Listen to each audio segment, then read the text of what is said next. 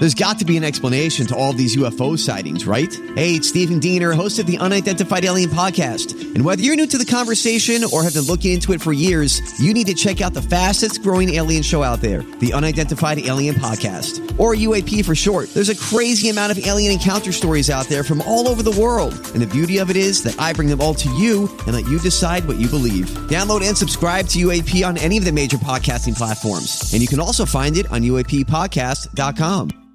Hi, everybody. This is Adriana Trigiani. I'm the host of You Are What You Read. I have the privilege of interviewing luminaries of our times about the books that shaped them from childhood until now. We get everybody from Sarah Jessica Parker to Kristin Hannah, Mitch Albom, Susie Essman, Craig Ferguson, Rainn Wilson, Amor Towles, you name it, they come, they share. New episodes of You Are What You Read drop every Tuesday on Apple, Spotify, or any major streaming platform wherever you listen to your podcasts. I got some new information. information, information. This, is a My Talk Dirt Alert update. A quick look at what's happening in entertainment. Real juicy.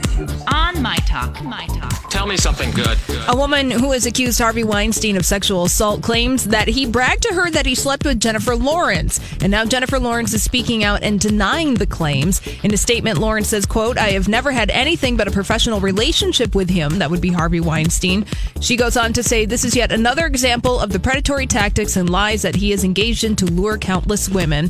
Jennifer Lawrence has talked about knowing Harvey Weinstein since she was 20 years old and has only had to call him out on his actions since knowing him. So Uh, this is I, this is such a bizarre story, and again, we- don't, of course, know we don't know the details. the details. We don't know what actually happened. We don't know anything. Uh-uh. But I am fascinated by the back and forth of it, um, and the rhetoric that everybody is using to try to support whatever their version of the story is. Oh, of course. It's like a You know? Rorschach test. It is. It's like, okay, well, here's Jennifer Lawrence. How do you feel about the Me Too movement, essentially? Yeah, it's it's just it's it's interesting. Uh, and regardless, what actually happened, only they know. Exactly. Um, but it just brings up the Me, Me Too movement in a different way, yet again. Yet again. And according to page six, Gayle King is furious about all the drama at CBS, and she could be prepared to walk away from her hosting duties at CBS this morning. Now, page six reported last week that CBS is ready to revamp CBS this morning, and Gayle King might not even stay at the network. Now, remember, her former co host, Charlie Rose, uh, was fired from that show back in November of last year. And apparently, between that and all of the drama of CBS, former CBS chief Les Moonves, she's just ready to go. Well, and I don't blame her, n- not even a little bit, um, because that is a lot to have going on around you Yeah. and be seemingly unaware of, and then also be attached to. Exactly. Unwittingly. And this revamp of CBS this morning apparently is the final straw. Mm-hmm. The executive producer has been let go, and she has had enough of that. We shall see where that goes. Mm-hmm. Now, in some good news, the Garth Brooks concert at US Bank Stadium here in Minneapolis sold out in less than an hour on Friday, so that's not necessarily good news. However, uh, our governor, Minnesota Governor Mark Dayton, tweeted uh, Friday about the quick sellout and asked Garth Brook.